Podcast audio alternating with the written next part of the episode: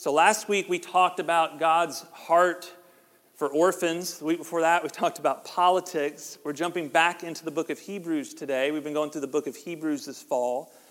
After today, we're going to jump into next week, talking about gratitude in light of Thanksgiving to come, and then we'll be in Advent through the end of the year, and then we'll come back to Hebrews in the new year. So that's that's the plan. If you're keeping track, you're not keeping track, but I thought I would let you know. Here's our text for this morning Hebrews 9 11 through 14. But when Christ appeared as a high priest of the good things that have come, then through the greater and more perfect tent, not made with hands, that is not of this creation, he entered once for all into the holy places, not by means of the blood of goats and calves, but by means of his own blood, thus securing an eternal redemption. For if the blood of goats and bulls and the sprinkling of defiled persons with the ashes of a heifer, sanctify for the purification of flesh, how much more will the blood of Christ, who through the eternal Spirit offered himself without blemish to God, purify our conscience from dead works to serve the living God? So there's a lot of Old Testament imagery through there, and we're going to get into that, but we're going to to hold on to that all the way until January. This morning, we're going to focus on this idea of a pure conscience that is made and given to us by Jesus once and for all. So, point number one is this the cross of Jesus gives us a pure conscience, redeeming us from the guilt trip. Maybe you heard about this trip made by a group of Americans. It was back on March 5th of this year, not a great time to take a trip, and they got on a cruise ship in Fort Lauderdale, 235 of them, on March 5th. And they're going to sail from Fort Lauderdale across the Atlantic to Europe. That sounds like a nightmare to me, even if a pandemic doesn't break out. That's not my jam. I have too many control issues for that. Passengers start getting sick, and then sure enough, they all get quarantined to their cabins. If you've been on a cruise ship, you know there's about eight good rooms on the whole ship, and everybody else is in a closet. So everybody is quarantined in their little closet room for the rest of this trip. No country will let them in. No country wants to take them. No country wants to take this ship full of sick people. Nobody knows what's going on. Finally, France lets them port. They're taken off the ship. They're put on buses, locked on the buses for five hours before they're let back off, put back on planes to come back to the United States. It was a trip that wouldn't end. They get on the plane, everybody's coughing, people are getting sick, people are collapsing. Finally, they get back to the U.S., to Atlanta. Thank you, France, for that gift, a great gift that they gave to us, this plane full of sick people. And they get to Atlanta, they land, they sit on the tarmac for three hours. Nobody knows what to do with these people before they receive some help. One person said it was a trip from hell. And maybe you know what a trip from hell feels like. you went on it. Maybe it wasn't that bad, but maybe it felt like that where it just won't end, right? Like, like you're never safe. You're never relieved. You're never at home.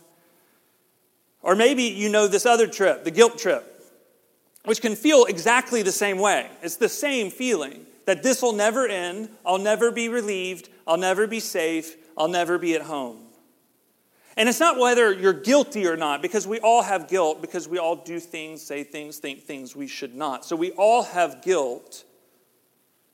The guilt trip is about keeping you in your guilt, feeling condemned.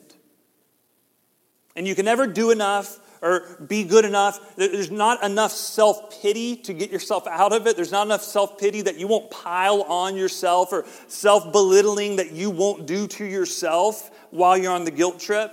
And you're just stuck. Now, the feeling of guilt is legitimate. We have legitimate guilt. And godly sorrow can lead us to really good places confession, repentance, growth, health, restoration. But the guilt trip is different because it's a sorrow that doesn't drive us to those places of confession and repentance. It's a sorrow that drives us toward condemnation. And it's so wonderful that the Bible has something to say to us because we all know that. Some of us live on a guilt trip. Like it was a cruise ship you got on a long time ago and you hadn't gotten off of it. Others of us visit the guilt trip. But we all know the feelings. In verse 14, we read that in Jesus, God purifies our conscience So, two words there to define. The first is conscience. So, so this is the part of your soul, your inner being, that knows the difference between right and wrong. The part of your inner self that distinguishes right and wrong. And therefore, it's the part of the inner self that feels the weight and the burden when you do wrong. Okay, so that's what conscience is in this, in this verse. And then it says purify. Another, another way to say it is purge. So it means to cleanse or consecrate with more than enough power. So our conscience is purified not by us and our work, but by the work of Jesus. So if you've ever been on a guilt trip and you know the feelings of self pity, self belittling, beating yourself down, the way in which the conscience is purified is not by you doing enough or being enough. It's about resting and knowing the work of Jesus for you. You can rest and grow in a pure conscience by gift alone, even while not being perfect. In 1955, Billy Graham was invited to speak at the University of Cambridge. So he was 36 years old, not well educated, but he was well known. So he gets this invite to go over to Britain to preach. University of Cambridge is full of the brightest minds of the entire world, and the press gets a hold of the fact Billy Graham this southern preacher is coming over to preach the brightest minds in the world, and the press and the academics just start to work him over, labeling him a fundamentalist because he believes the blood of Jesus is the path for forgiveness of sins. And he's intimidated. He said he was intimidated. But the first night he gets there, and one fourth of the school shoves themselves into a building. 2,000 students and teachers and faculty are there to hear him. The first two nights, nothing happens, nothing resonates. He preaches his sermons, and he's trying to meet them intellectually on their level. He's trying to quote the right people and all, say all the right things. And then Wednesday night, he just sort of has nothing left of his own intellect to offer, and he sets aside his lecture and he says, Let me tell you what I know about the cross of Jesus Christ. Here's what Anglican minister Dick Lucas says about that night. He was sitting there on the floor. He was sitting there. Here's what he says I'll never forget that night. I was sitting in the totally packed chancel, sitting on the floor with the Regius professor of divinity sitting on one leg and the chaplain of a college who was a future bishop on the other. Both of these were very good men but completely against the idea that you needed salvation from sin by the blood of Jesus Christ. So, dear Billy got up that night and he began at Genesis. And he went right through the whole Bible and talked about every single sacrifice you can imagine. The blood was just flowing all over the place, everywhere for three fourths of an hour. And both my neighbors were terribly embarrassed by this crude proclamation of the blood of Christ. It was everything they disliked and everything they dreaded. But at the end of the sermon, Billy Graham dismissed the audience, and invited anyone who wanted to stay behind and make a commitment to Christ to stay. And that night, to everyone's shock, 400 young women and men stayed. You see, the blood of Christ resonates for people who are at the end of themselves. And it doesn't matter how wealthy you are or how intellectual you are, your IQ, your net worth, how put together you appear to be, because if you are at the end of yourself and you don't have anything to offer to make yourself right with God, to be forgiven, to feel forgiven, to feel pure, to be pure, and you're just into self pity, you can't beat yourself up enough because you've let yourself down, you've hurt someone, you said something. You've lived in disobedience, all these things. There is no better news than to hear that God loves you enough while you're a sinner to sacrifice himself in order to love you. That's the good news we have in Jesus. Verse 12, we can reread it. He, Jesus, entered once for all. So, final, nothing else to add to that. Into the holy places, not by means of the blood of goats and calves, but by means of his own blood, securing eternal redemption. So, point number two is this because God shed his own blood for us, we don't have to sacrifice ourselves when we feel guilty. So the Hebrews believed that blood was life. Life was in the blood. And of course they believe that, right? Because you have an animal, the animal gets hurt, blood comes out of the animal, the animal dies. So therefore, life must be in blood.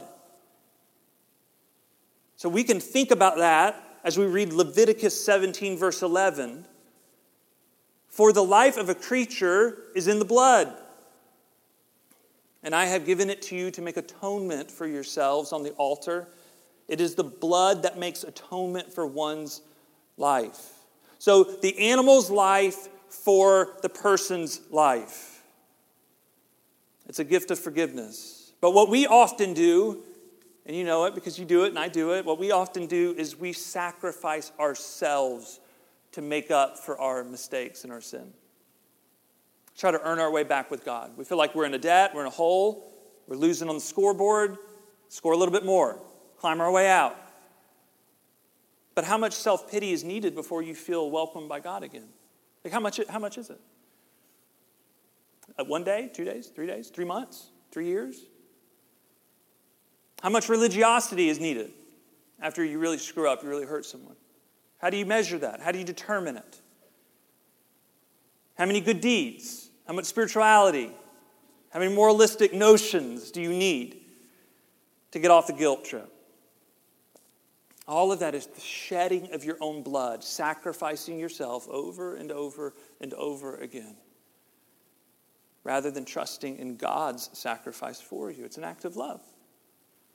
Point number three is this your guilt trip can transform to a gospel journey of relief, gratitude, and joy in Christ. That's the transformation that can occur as we learn to rest and trust over and over again in the blood of Jesus for us, that we don't have to sacrifice ourselves, that we can move from a guilt trip to relief, gratitude, and joy in Christ as a way of life. The gospel implication here leads us to the idea of a confessional life. Confession becomes our avenue of repentance, that godly sorrow would be taken to God sufficiently because we know our conscience has been purged as a gift. We're purified. And confession becomes a gift toward healing rather a dread toward more guilt. Because that's what I thought it was for a long time. The idea of to live confessional or to confess to God, that was me filling God in, and I will feel more dreadful and in fear of God until I do enough good, and then all of a sudden I'm back into the good graces of God. That's what I thought confession was. But if our consciences are already purged, cleansed, and consecrated, then confession is us coming before God as a path of healing and health growth in grace. Late pastor and author Jack Miller said this We must stop parading around as a shell of a person, living as those that T.S. Eliot called hollow men. Ask the Holy Spirit to make you willing to be searched by God. And in turn, you will realize you are truly known by Him do not expect the process of searching to be always painless and pleasant. No, hardly. But you will begin to have the joy of a clear conscience and a deepening fellowship with Christ as you realize He is unafraid of what He exposes, willing to heal, awaiting your return to Him as you learn to thirst after Christ and drink of Him, you will find the living waters of the Holy Spirit flowing through you. No longer will you be the shiny appearance of something good, but you will be really living. And from you, waters will overflow into others' lives. So, Jack Miller was saying, we don't have to live as hollow people, hollow in the soul, building up a shiny exterior of performing or pretending. We don't have to live as a guilt ridden people on a guilt trip, but as a grace rescued people.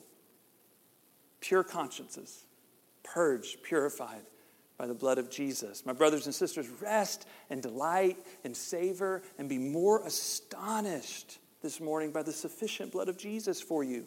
Sufficient for your sin, sufficient for your guilt, and sufficient for your purity. Let's pray together. God, thank you for a few minutes here just to contemplate how sufficient and astonishing Your blood for us is that we no longer have to sacrifice ourselves, either in a belittling of the self or in some performance before you. God, thank you that you find us in our brokenness, that you came to the cross while we were sinners, that you traded your life for our death that we have the substitutionary atonement of Jesus for our hearts. Help all of us here to love even more this blood of Jesus that can sound crude and yet it resonates for all the guilt that we've ever felt. To know that a God loves us so much that he would sacrifice for us and find the way to forgive us apart from our works, but as a gift of grace. Pray this in Jesus' name. Amen.